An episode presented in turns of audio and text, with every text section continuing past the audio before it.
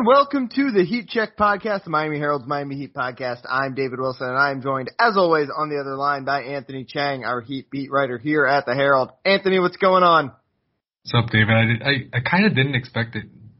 I don't know. I don't want to say I didn't expect the Heat trade, but it's Wednesday, the day before the deadline, and we already have a Heat trade. So yeah, yeah. yeah I, mean, I think, I think if we active.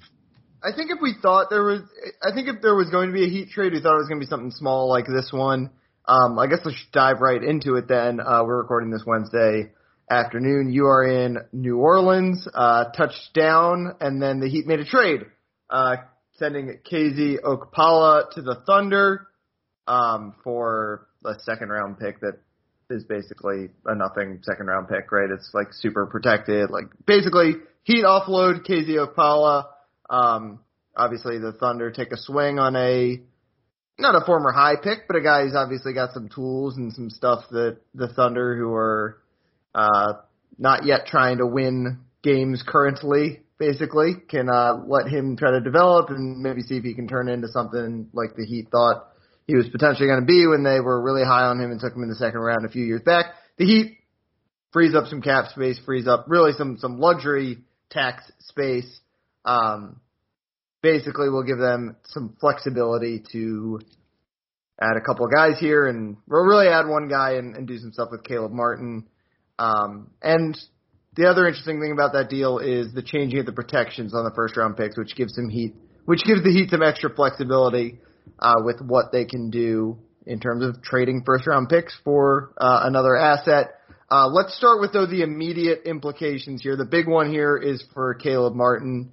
Um, Anthony, what does this trade mean for him? Yeah, um, well, the Heat do not want to enter the luxury tax, right? We've we've talked about that many times this year already. They, you know, they, their their repeater tax is looming. The Heat ran the tax last year, um, actually two years ago, um, and you know if they're in the tax this year, just puts them one step closer to the to the, to the repeater tax, and you know that's something the Heat are trying to avoid. So you know, the Heat have been about $200,000 away all season from the tax right there. So they were going to have to wait until the final week of the regular season just to convert Caleb's contract to a standard deal. Um, and, you know, that was it. I mean, they had no other room, no other roster spots to add anybody else. They were going to use the one empty spot on Caleb. Now, this move by unloading KZ's $1.7 million salary, the Heat all of a sudden has 1.9 million um, of room below the tax threshold. So this gives them the ability to, if they wanted to, immediately sign, immediately convert Caleb's contract to a standard deal. Um, and now they have an open roster spot since they traded KZ and didn't get a player in return. Um, they can now add a, another player via the buyout market um, to a standard deal as well, uh, minimum deal, and still be under the tax. So this gives the Heat a lot of flex, you know, a lot more flexibility than they had under the tax.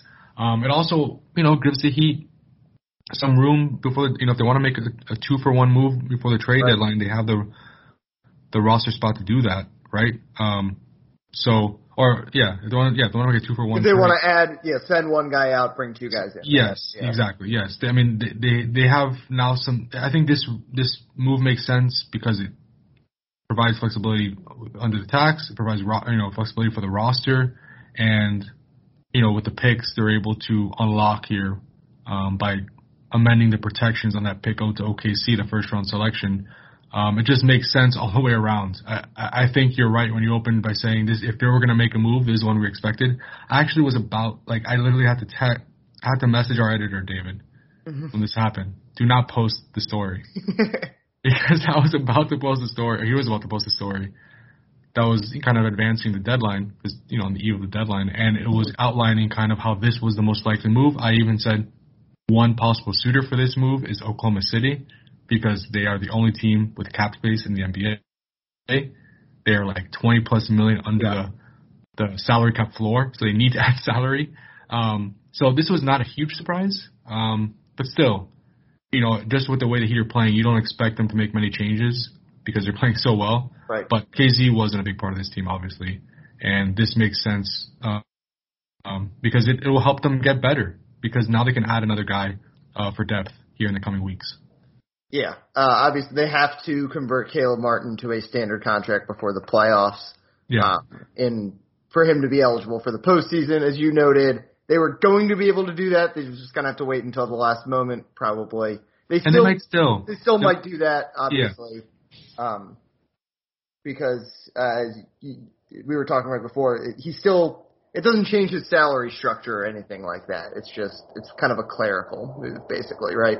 Yeah, I, I believe since you know uh, two-way contract players NBA days are basically count as minimum salary days. Right. Um, so if you're the Heat, there's really no benefit to to um to converting his contract any earlier than you have to because right. you know, knock on wood, if he gets hurt, right, and he's out for the season, all of a sudden you that salary is guaranteed, right? And and the Heat won't have any room under the tax at that point to add somebody else in his place. So uh, I think the Heat will probably wait. That's my that's my thought, just because it makes sense um, until later in the year to convert his deal, just because there's really no there's no reason to do it now. It's not like a team can poach him away from the Heat. I mean, he's protected. Right. He's a two way player. You know, he's gonna he's eligible for every remaining regular season game. So he'll be eligible for the playoffs because the Heat will convert his deal.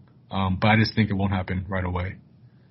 Yeah, the the one you know eventually it might be like a make good kind of thing. Like he's been a, a good soldier for them basically, and once you know, but but for now, like you said, they've got that extra uh, roster spot now. They're gonna wait out the buyout market certainly, um, unless they do one of those two for one deals that we outlined. So right now, uh, there's no no need to convert Caleb yet, but eventually we're, we're gonna hit a point eventually where like the moves are done, right? The NBA, the tables, the deck, the decks are set. Everyone's got their cards, um, and at that point, uh, I would I would guess probably they'll give Caleb kind of that make good and and give him a chance. But as you said, uh, right now, no reason to rush into that.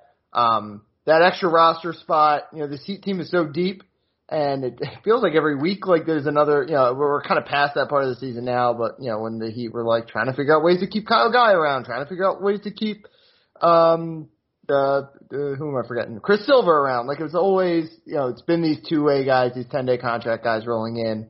So the Heat obviously you know, they're pretty good at, at working in these midseason additions into important roles. You know, saw it with Dewayne Dedmon last year. Um, obviously, you saw it with uh, Andre Iguodala and especially Jae Crowder during the bubble run. Obviously, those guys were not, um, you know, free agent signings. They were they were part of a trade, so a little bit different than those buyout options who are usually guys who have kind of lost a role elsewhere. So a lot of cases, these buyout guys aren't even playing. Although I guess that Andre Iguodala was in that camp uh, where he had not played before he got to the Heat. So, but you know, the Heat, you know, they're they're thinking like, you know, you know, Pat and, and Andy are are already thinking that whoever they're gonna grab for this last roster spot. Again, maybe it'll be a trade um, Thursday, but even as a buyout guy, you know, they're thinking that whatever they do there is, is going to be important to them and helpful uh, down the stretch and, and even potentially in the postseason.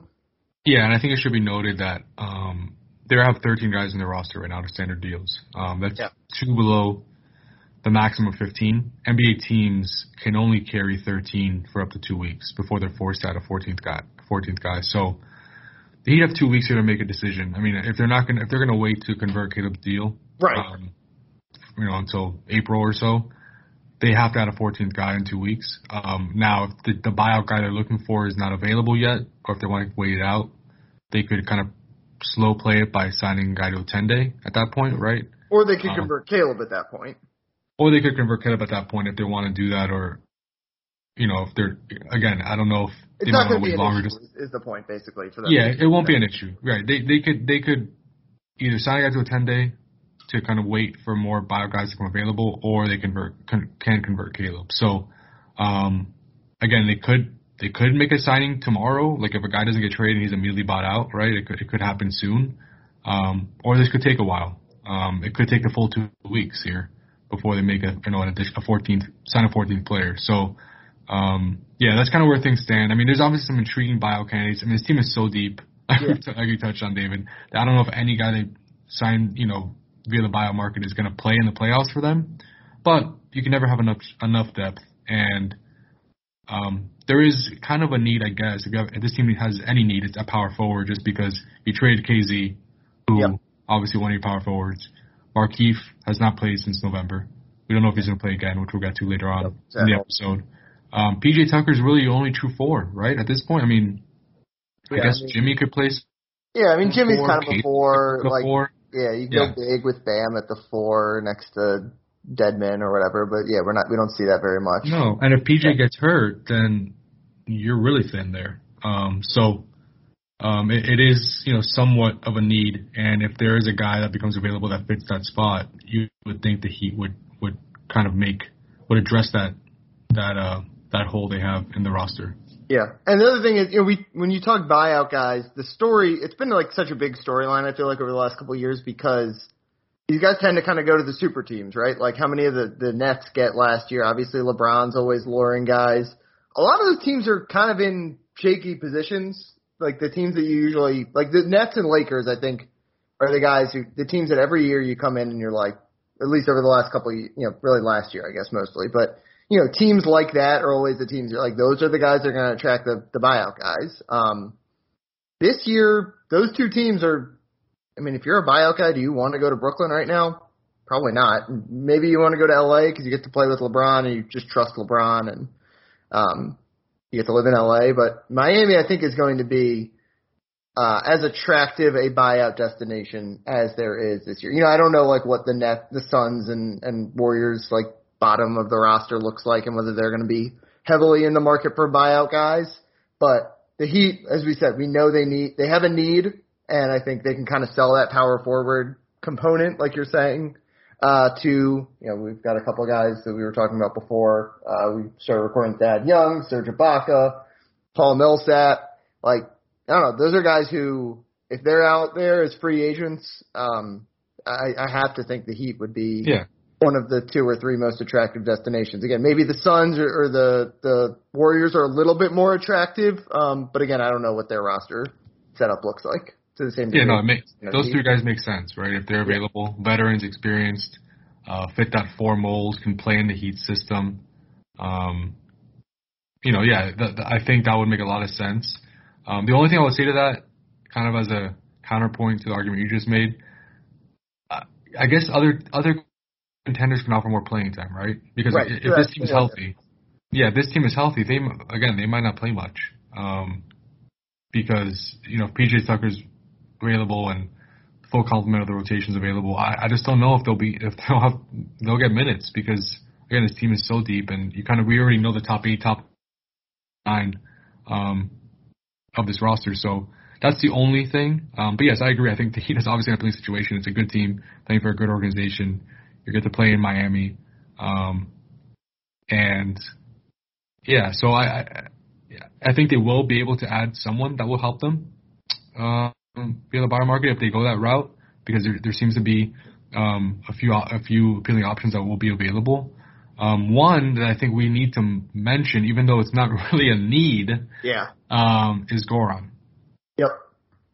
I don't know if it's going to be possible because the Heat traded him in this le- in this calendar or this NBA calendar year. Yeah. Um, they can't like directly acquire him from Toronto, even though Toronto's looking to trade him uh, or move him. Um, but if the if the Raptors trade him to a team and that team buys him out immediately or at any point, he is then eligible to sign with the Heat, and that is not out of the realm of possibility. Yeah. I mean, that almost feels Yeah. likely. I think. Yes, I mean it looks like a team might just take him on and then buy him out, um, just to get off bad money. Um, so at that point, if you're the Heat, do you sign him? I mean, again, I don't know how much he would play, but it just would make for a good story. I'm sure Goran would be happy. He's been around in Miami a lot. We've all seen him in game, at home games. Um, seen him around the arena, even though you know he's, he's away from while he's away from the Raptors. Would you go after him, or do you think it just doesn't make sense basketball wise right now? I mean, I think I would rather have one of you know those we mentioned those three power forwards. I think I would rather have any of those three, be, assuming Markieff is not coming back. Um, well, again, we'll talk about that in a little bit here, but you know, I know it's like there's a sentimental appeal to bringing Goran Dragic back, and Goran is probably I like that young, but probably a better player than a lot of those guys. Um, but like you said, it's just I don't know. He's obviously not going to play over Kyle Lowry. Um, you know, Gabe Vincent has been, you know, like I guess come playoff time, probably he's ahead of maybe Gabe Vincent. But again, Gabe's been really good for this team, and Goran has not played obviously at all this season. So I just think there's bigger needs than than bringing Goran back. But if you if you get through the buyout market and he's available, and I don't know, you can't land a Thad Young or whatever one of these other power forwards that you feel is really going to help you, then yeah, bring Goran back. Why not? Be good Yeah, for chemistry, right? Yeah, I, I, I mean, I agree. I know, if, I know for a fact a few players would be very happy Yeah. I by, it's a secret. Yeah. yeah, by, by by him coming back. Um, I think that's that's obvious, and you know, uh, you know, a backcourt of Kyle Lowry and then Goran coming off the bench is certainly appealing. Um, but you know, like you said, you have Tyler Herro, you have Kyle Lowry who are going to get most of the minutes. Even Gabe Vincent has proven to be a really uh, serviceable player off the bench. Yeah. Started- Goran's better than Gabe Vincent, but he hasn't played all year. So like, Yes. Right. Right. Right. So how, yeah, we don't. It's kind of the uncertainty of what he can bring at this point. So yeah. um, yeah. I mean, and this could be all for naught if on Thursday they add a 14th guy in a, in a, Right. in a one in a you know a trade where they they add a player. So we'll see. But I, I have to think that the thought in making this deal is not only because you know KZ really is not contributing to this team right now. He hasn't played since December. Um, he hasn't. He never found a consistent spot in the Heat's rotation. Um, kind of struggled with different circumstances his entire career, whether it was COVID, kind of you know starting on the G League season, he wasn't able to get you know playing time in the G League and get that experience. Summer leagues, you know, no summer league last year. His first summer league, he wasn't able to participate in because of the timing of the trade uh, on draft night. Um, so just a, a lot of things worked against KZ.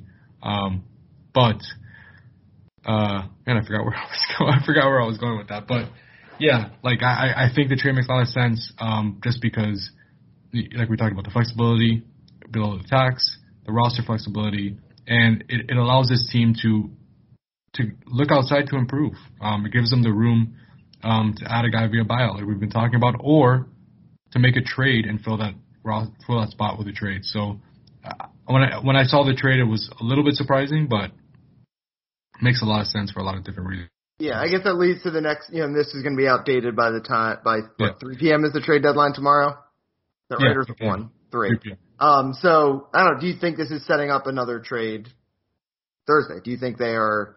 This was the the first domino, or do you think it was just totally about get that flexibility set up? I- And I think- the tr- if the right trade comes about, and you can be the third team to facilitate, it's not like, or do you think they have in mind that they want to add uh, a little bit more here? I think the the primary objective was just to add flexibility. Um, it doesn't mean a trade can't happen, but I think Right. when they made this move, it was like, okay, this this gives us the ability to make a trade if we want. Like it gives us it gives them more room under the tax to make it to take in more money, right? Now they have 1.9 million to take in um, instead of just being having basically 200,000. Um, so it just gives them more flexibility all, all around, and it puts them in a better position to make a trade if they want to, or again, sign a free agent Yeah, in the coming weeks. I gotta Um, say, a, now, a one pop for up, but yeah, a one for two does not feel like it would make a lot of sense with this Heat team that is so deep. They they don't they don't need to get deeper. I agree. I agree. I, I think I, I don't think that's likely. I think what's more likely is nothing happens, nothing else happens, and, and they add a guy via the buyout market. Yeah. Um, what about so the the other big component of this trade is uh the Heat now can actually trade some first round picks. Um, so they they changed up some of the protections on the what, what was it? Was it 2025? It was like um, just run me through how the protection. Yeah, You've done it. You know all the details. the. Heat the Heat always have the most complicated trades. yeah, they like- do. They do. It's ridiculous. I like, a bunch of people trying to tweet out exactly what the details were it's a uh, math problem. of this. Yeah. Um, yeah. So basically, before it was a 2023 protected pick that the Heat owed Oklahoma City And it had protections until could have 2026. Yeah, until 2026. So it could have kept. It could have been a 2024. It could have been a 2025. Right. It could have been a 2026. So with that, the Heat weren't able to trade an unprotected first round pick until 2028 uh, before this trade. because of the is- Stepien rule, which Yes. prevents teams from being able to trade first round picks in back to back years. Yeah. So if that, had, if that had taken until 2026 to convey, Yeah. then you would not have been allowed to trade that 2027, and the NBA protects you as much as possible, basically. Yeah, and you can't trade a pick uh, more than seven drafts into the future. So 2028 is basically the only unprotected, or was the only unprotected right. first round. And for a long time, there were basically no picks they could trade. No future. Yeah, up until this year, basically, because yeah. now the 20 now 2028 is seven years away, seven yeah. drafts away. So now it's eligible to be traded. So yeah, this is the first year pretty much that they've been able to trade an unprotected first round pick. But yeah. so that, drafts so. So that deeply protected pick now becomes what? 2025. So it's protected lottery. I think it's lottery protected 2025, and then if it doesn't convey, then it's 2026 unprotected. Which means the Heat can now not trade a 2025, 2026, 2027, or 2024. Correct. But they can trade this year's pick or next or, year's pick, not both. Yeah, or plus that 28 pick. Yes, correct. Right, right, So right. they can now use, now they have two trades, two first round picks to use in any kind of deal that comes about. And again, it doesn't seem like there's going to be something that happens Thursday that they'll need those picks for. But those are really useful once you get to the off season and uh, all stars are on the move. Yeah. Um, and they could use it on Thursday, right? I mean, it's possible. I mean, they just have uh, more ammo. They have they have more at their disposal now. I mean, yeah, it's just all of a sudden Damian Lillard is available. Like, yes, hey, you got something. Right. This, but yes, I think this is a more uh, a play for just putting themselves in position for the off season if something that appeals to them comes their way. I mean, for all we know, this Heat team could lose in the first round or second round of playoffs, and the Heat do want to make then at that point want to make a trade for a star yeah. and get a Bradley Beal or something, and now they have a few more picks to make that happen. Um, so yeah, it, it and and the 2025 pick. I mean, if if that conveys in 2025, um, then you could trade 2027, and right. you know it unlocks more. So it just it's it's not four years of draft protections. It's only two, and it's and it's and it frees up you know the the immediate years where you don't have to wait till 2028 to be able to deal a pick. Yeah. Um, so I know that's been a talking point for years now of how the Heat were ever going to be able to unlock those draft picks with the Thunder. Yeah. Um, and found a way by basically just trading KZ. And I think, and for those asking like, why would OKC do this? Um, it's a fair question. Um, along because it really, I mean, they are in the they are do have cap space and they do need to add salary because they're haven't reached the salary cap floor. But I mean, I think you know KZ is so such a small contract that it doesn't really do much. And yeah, it's a drop in the pocket. Yeah, it's not it's not much. Um, so by pushing the the pick from 2023 to 2025, the thought is there's a better chance it might be a better pick for OKC because the Heat are going to be pro- pretty good. Um, yeah, for the next couple of years. the next few years. In 2025, Kyle Lowry's basically his contract is done. Jimmy's what, how old? 35 or so, 36 maybe.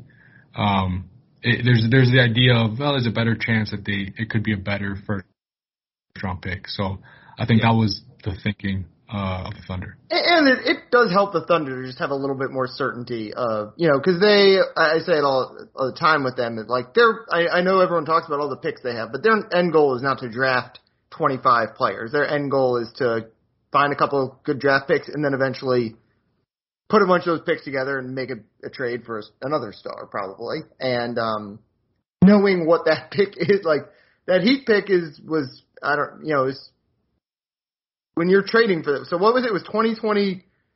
It was a 2023 pick that could have waited to convey all the way till 2027. And like, you know, that's, that's like a fun little pick to have, but it's also like, you know, the guys you draft in 2023 or the, your, what your roster looks like in 2023 going into that draft looks a whole lot different than your roster is going to look in 2027. So it, it helps to know when you're going to have that sure. pick. Yeah, it's a smaller window. It's a smaller yeah. window. It helps both sides. It helps the Heat too, not having all those picks tied up for all those years. Right. And it helps the Thunder knowing, okay, we're either gonna get this pick in 2025 or we're gonna get in 2026. Right. yeah. Like you, you don't have you're that young player you're waiting on, you, or that young player you you don't have to know. You don't have to worry about whether you're getting them right now or literally in like a year. Like the difference between that is a, a kid who is a junior in high school now and a kid who's in middle school now. Like yeah. it's, a, it's a huge difference. Yeah, uh, no, when that pick actually shows up, especially given how fast the NBA calendar shifts, like how yeah. fast teams stars are moving and te- windows are opening and closing. So make it, it not surprising to me that the Thunder, I guess, were open to it, and they get you know a little something out of it with KZ, who as you mentioned helps fill the salary a little bit, but I think more he's still kind of an intriguing enough prospect. For a team like the Thunder that is just like Yeah. rolling out bodies. And, and he might never play for the Thunder. He, he's going to be Yeah, a free agent this offseason. I mean, I guess they would have his bird rights, right? But um, it might be a case of like he just becomes a free agent and Yeah, it's, it's a lottery ticket. yeah, basically, right, right, right. And he, who knows if he'll play again? I mean, he's been out for two, almost two months, Right. Um, with that wrist injury. Down, you know, it's labeled as a sprained wrist, but seems to be a pretty severe, you know, serious wrist injury to keep him out for this long. Mhm. Um, but yeah, I mean, I guess it is that's part of it for the Thunder, but I think um, the other aspect was just the fact that yeah, it, it kind of gives them some clarity with the with the Heat's pick, and also, you know, the Heat are going to be pretty good as we've seen here uh, for the next few years, so gives them a better chance of maybe having a better pick down the road if if they if they you know extend it out into the future a little more. Um, but I, I just think yes, in that regard, it makes sense for the Thunder, but for the Heat, it just makes so much sense. Yeah, it's obvious. It So many most wins. obvious. Yeah, great they, They've been wanting to do this for a long Yeah. time. You know, they Yeah. every time one of these stars came available, it's just like the Heat had no way to do it unless like in a Kyle Lowry situation where the guy's like, I'm going here or like or or else basically. It Yeah. was really hard to get a all star level player with no first round picks to trade out. Yeah. And that wasn't the situation they were in. You know, even even you know, like if the Damian Lillard trade was to come about in the off season, it was gonna have to be like Tyler Herro and stuff. And now they have the stuff. You know, is Tyler Herro untouchable now? Who knows? But they have the stuff now. You always needed and stuff, and, and now they got the stuff. Any trade that helps you your current roster and um, your future position for Yeah, and good. draft and salary and all that, like yeah, it's successful trade. So I, I would if I had to grade this trade, yeah, it's not gonna it's not gonna change the traje- trajectory of the, this Heat team right now, but it's an it's an A trade just because Yeah, right. of uh, what it does, you know, in all facets for Yeah, it's like an A trade on like one of those five point quizzes you would take in Yeah. in uh, in high school. Like doesn't really affect your GPA a whole lot, your overall grade, but you still got an A. Right. Still went five for five. yeah, still not, still doesn't hurt you for sure. All right, uh, let's wrap things up by talking about the Markieff Morris situation. Uh, you and Barry Jackson reported, was that over the weekend, I think? Yeah, Um, over the weekend. that Markieff, um, there's kind of a, I don't know if disagreement, it, I don't think disagreement is the right word, right? It's Right. a concern from the Heat side, and Markieff actually, I think, said there was, con- I think he tweeted after that story came out that there's like concern on both sides, um, about his, uh, is it spine, neck? What, what's the exact diagnosis you guys have reported? That, that there's concern about, Yeah, you know, the whiplash. He's obviously been out since the uh, Nikola Jokic incident where he got pushed from behind. He's been out with whiplash, is what they've had on the injury report. Um, but obviously, it, it is a larger, like, systemic issue, I guess, in his back, spine, neck area. Yeah, I the specific medical concern isn't clear, um, but it's a it's it's obviously the neck, you know, back, spinal cord area, um, and it's just more of a liability issue. I think that the Heaters are, are worried about, right? Mhm. It, it kind of brings back memories of Chris Bosh and his situation. That, I think that's Um, the, the one thing that goes through yeah. everyone's mind when you hear something like this. And, and I'll say this, like Markieff, he has been active on Twitter in the last few months, saying he's going to come back soon. But he, you know, obviously he wants to play. I mean, that's not a surprise, right? Any player who feels healthy wants to go out and play.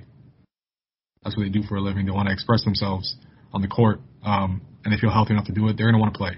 Um, so there's a disagreement, I think, there, right, where the player wants to play and the team is like, hey, let's let's wait and see what's, you know, yeah, let's wait and see for more uh, another diagnosis or talk to more doctors or kind of see what's going on. Um, so I think that's maybe the nature of the quote unquote disagreement. Although it hasn't been an, like a, it hasn't been a public disagreement, I would say, right? Like you said, uh, it hasn't really been. Yeah, he's been practicing and like he's been Yeah. around the team. Yeah. Like it's not like he's just like And he, and he's obviously been cleared for to do some things. I mean, he's on, he's been on the court, like you said. He's been part of some practices, at least part of you know limited participant at least. Yeah. He's, before games, you see him out on the main court working out with Anthony Carter. Um, so he's able to do some stuff. We just haven't seen him playing games yet. And you know, I this is just me connecting the, us connecting the dots. Um, but you know, this is part of his history. In January 2019, when he was with the Wizards, um, he missed six weeks with neck and upper back stiffness, and he was diagnosed with uh, uh, basically I can't even pronounce it, but transient cervical neurapraxia. Um, it's a, it's a basically a cervical spine injury. So yeah, um, this shove by Jokic, I'm sure did not help him, right? Um, and you have to think that's kind of part of what's going on here. Um, so yeah, I mean, I, I, you know, it doesn't mean that Markieff's not going to play this season. I, you know, I think that's still kind of trying to be worked out. Um, but there is a lot of question of whether he will play again this year, um, just because of the injury and the nature of it and, and the Heat's concern of, over it. Yeah, terrible situation, obviously overall. Yeah, um, yeah, it's just crazy how things unfolded, and and you know, at that point, obviously Jokic probably did not know what he was. The, the the impact of what he did right at that point in the moment, yeah. in the moment, he was just upset. Um, but he was suspended for one game. I mean, Markieff, if he doesn't play again, will miss.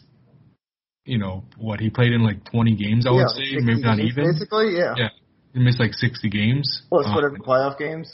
Yeah, and who? I mean, I'm not saying his career is over, but you just don't know, right? You just don't know with an injury like this, at the heat of that concern, you just don't know. So, um, yeah, that that shove. Now looking back on it, it was bad in the moment, but it's just gotten worse as time has gone on because you've seen the effects of what it's done to Markieff.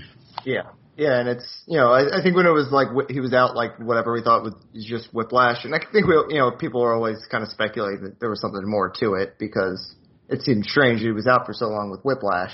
But even you know at the time it's like oh man what like a, a freak like injury accident kind of thing. It's like uh, has obviously wound up to be uh, maybe it's still a freak injury. I don't know if that's what we would call it or freak medical condition, but um yeah, it obviously was more than just like a you know it's it's a, it's different than a guy who gets pushed from behind, lands on his wrist, and breaks his wrist because he right. lands awkwardly. Like it it is sounds seems to be again we don't know the exact medical condition or what the exact holdup is here, but um, seems to be at least somewhat serious. You know, we've uh, obviously you know you think of Chris Bosh situation. Yeah, I think it, I remember Ahmmon Richards. It was like same kind of deal when he, uh, right. my or Miami receiver, like basically had to have he had to have his career end because a freak like he had some. It was never like he was going to get paralyzed if he played again, but there was like a concern that if he got hit the wrong way, then it could be some lasting damage. And um, again, we don't know what exactly Markieff's situation is, but that's that kind of liability thing you're talking about. Where like sure, if he like that's the thing, he probably feels fine, and he probably like ninety nine point nine percent chance if he played in an NBA game, he would get through it totally unscathed. But there's just that whatever percentage chance that uh, whatever this issue is could could be more serious. Yeah, and, and this team feels. I mean, basketball is a lot less serious when you're talking about a situation like this and someone's you know long term health. But the Heat seems like the roster is pretty complete right now, just because yeah. everything's clicking. But I, I do think a healthy Markieff Morris would really help them um, from a depth perspective, like we've been saying. I mean, they they do need that that second power forward that they know they could turn to if he's needed. I mean, maybe in some games he doesn't play because of the matchup, um, but Markieff really could help this team. He could play center, he could play power forward. Yeah, I mean, this guy's the guy we thought was going to maybe be a starter at the beginning of the year. Yeah, right. Yeah, he could shoot threes. He, he's versatile defender. He could switch. Um, and again, he, he probably can play up a little better than PJ. He's a, he's bigger um, yeah, as far as like height wise. Oh yeah, than PJ. 10, 6, 11. Yeah. So he is someone that would really, I think, help this team. But again, I just don't know.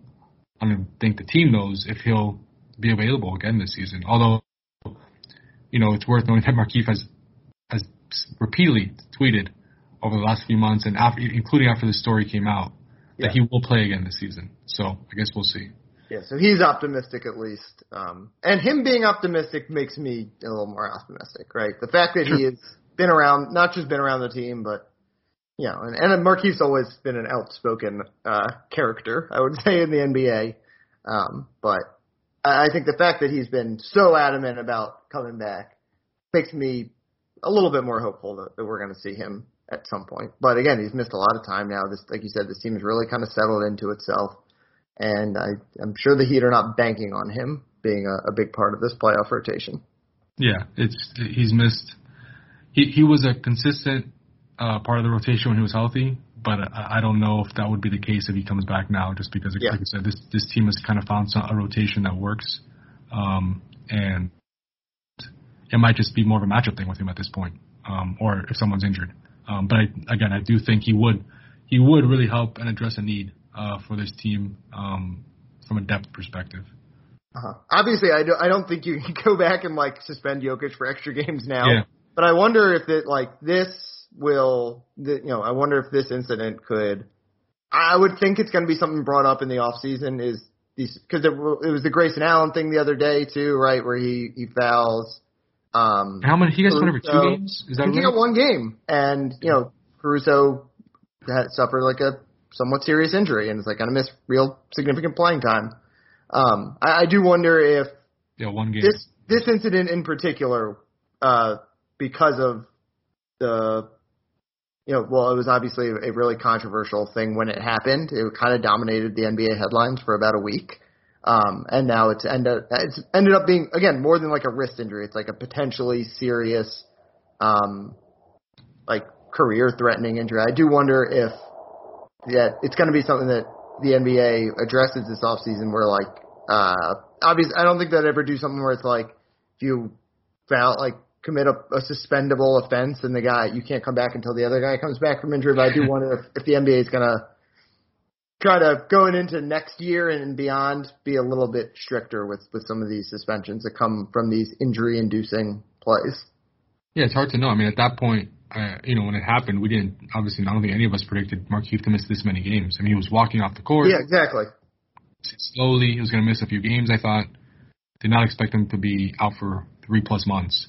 Yeah. Um, and at the time, the NBA obviously, you know, issued suspension a day or two after the incident. They didn't know either, right? So it's like one of those things. Like, do you, like you said, do you retroactively go back and say, Yeah, like you can't do that. But I think you ended but- you ended Markieff Morris's season. You're out for two weeks. You know, like, it's it's t- it's a tough spot. Um, but yeah, I think like in those situations, there is probably a conversation needs to be had. If you if you if you cause a serious injury with an incident like that, like you know, with Grayson Allen or with Jokic, uh, should they be suspended for more than one game? I think that's a fair conversation. Yeah, I, I think Uh, just generally it's going to lead to probably like these these one game suspensions, which has kind of been like the norm um, for every every one of these. Uh, like I, I feel like every suspension I hear about this year has been a one game suspension. Yeah. Um, I, I just think we might next year those suspensions are going to be five game suspensions instead. Like it wouldn't surprise me to just see a little bit. Not not necessarily like a hard and fast rule of being like if a guy gets hurt you are suspended for X amount of games or whatever, but just I I think probably a little bit more serious uh, of a punishment for incidents like that.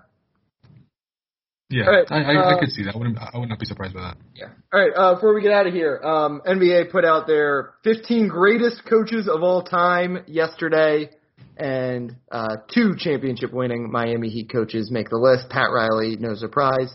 Erik Spoelstra, again, not a surprise to me, um, but very nice to see him on there because, yeah, I, I Heat Heat fans have Heat fans have this uh, like um, victim complex or whatever, where they're always like, oh, Spo's so underrated. But I, I don't know, Spo's not underrated. He's, he's very well appreciated, and this is a good reminder.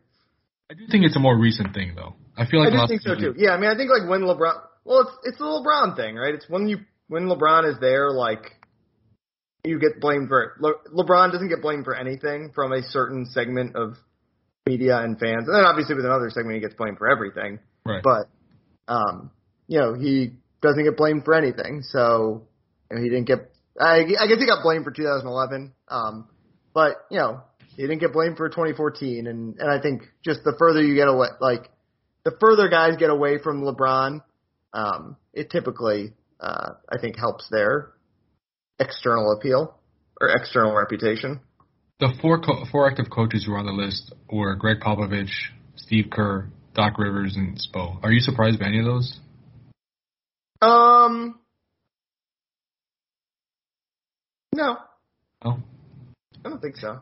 Yeah, I'm not, I I don't know why. I was kind of surprised by Spo only because I don't I just don't see him as he's ob- Doc, out of those oh four, Oh. Doc is the one I would have like lowest Yes. on my list. I think I would agree with you, but I just didn't expect Spo to do that. Just still seems such a young coach, and he has so much, you know, Yeah. obviously years ahead of him probably.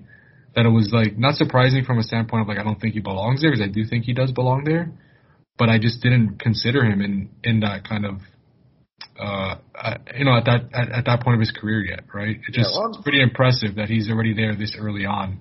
Um, and this, um, I mean, you could argue that very easily that this year has been his best year. As.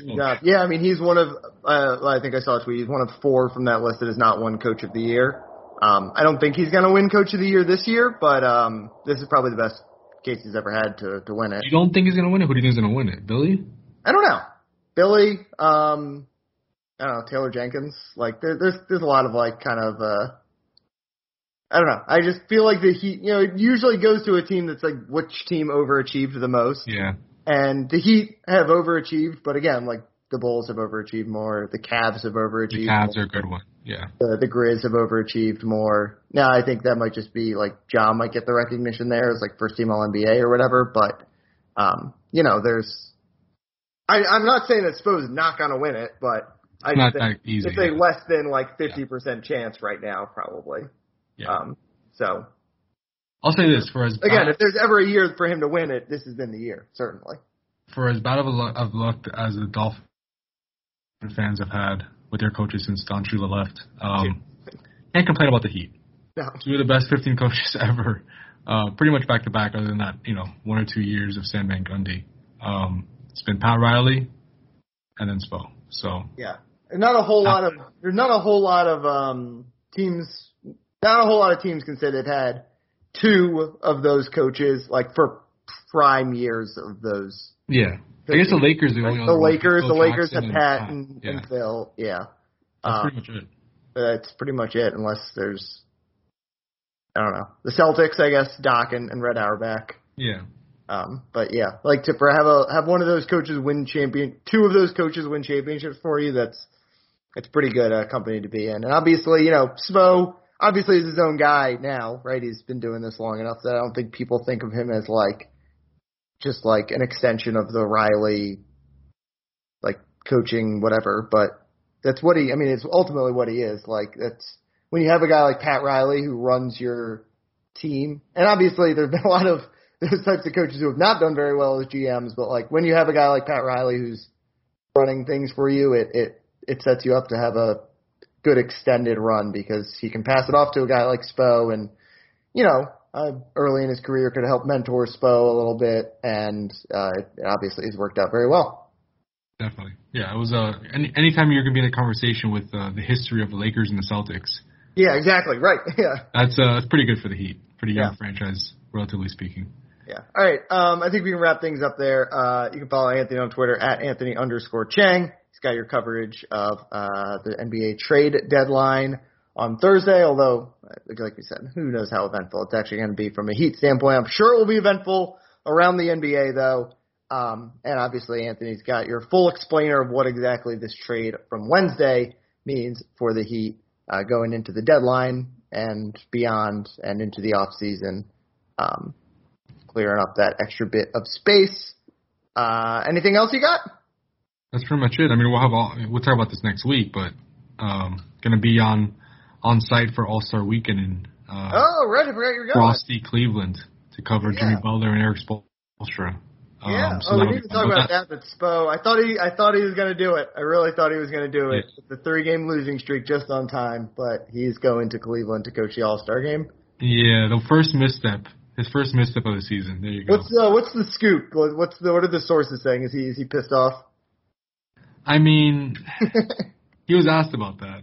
So I think Barry Jackson actually asked him. Some people are joking on Twitter that you didn't. You're actually upset that because now you have to go to Cleveland. He's like, I'm not that cynical. It's not. You know, he, he's obviously going to say the right thing, and it's yeah, good. Yeah, yeah. It's it's it's good, and and not only for him but for the entire staff to go up there, right? I mean, right. Yeah, yeah. I mean, it's, cool. Like that's the thing. It's like you think of it as just being the experience. like, you know, Caron Butler gets to go coach an like yes. you know some of these guys have done it before Actually, I don't know. Have any of the guys on this staff? I'm sure some guys on this staff were probably involved at, at some point in an All Star game. And obviously, Caron is a player, but like you know, there's there's new guys every year and new people that get to be a part of it, and it's you know it's going to be something to, yeah. remember for all those guys. They experience it all together and all that. So yeah, I think I think once once they clinch that, they just kind of looked at okay, it's a weekend, right? Let's experience. Yeah. Let's enjoy the experience together. It's an honor.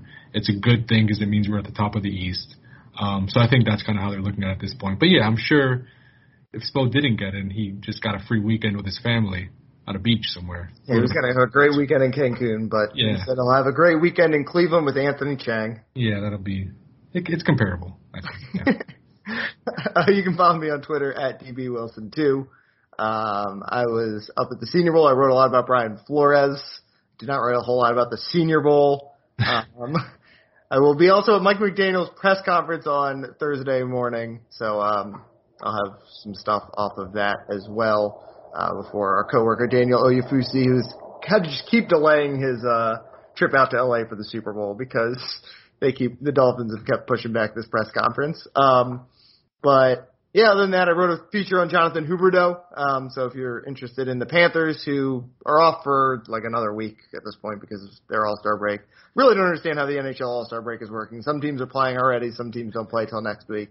think some of it is COVID makeup time, but still, um, I'm all over the place like always. Um, so just follow me on Twitter at dbwilson2 for all of that. Um, otherwise, though, uh, we will be back next week uh, to recap the trade deadline and maybe take a deep dive into the buyout market, um, and I guess talk some All Star because uh, it's it's coming right up.